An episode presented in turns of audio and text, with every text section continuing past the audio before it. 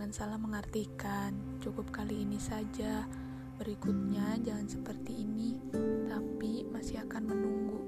Selalu seperti itu. Kamu datang, akan saya terima dengan kata iya. Masalah kamu melukai atau tidaknya itu urusan hati saya. Untuk sebentar mereka bahagia, untuk sejenak semua terasa sempurna. Mereka tertawa bersama, meski tahu itu tidak akan bertahan selamanya. Tapi, bukankah semua kehidupan begitu? Untuk beberapa sesaat, mereka tidak ingin mengingat bahwa setelah ini ada yang akan berkemas jauh. Hidup itu kayak permainan.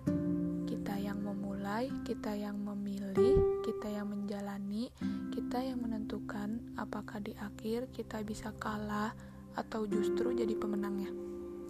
Jadi, jangan kalah, jangan kalah dalam permainan kalian sendiri. Jangan lupa untuk memeluk erat diri terlebih dahulu sebelum memeluk orang lain.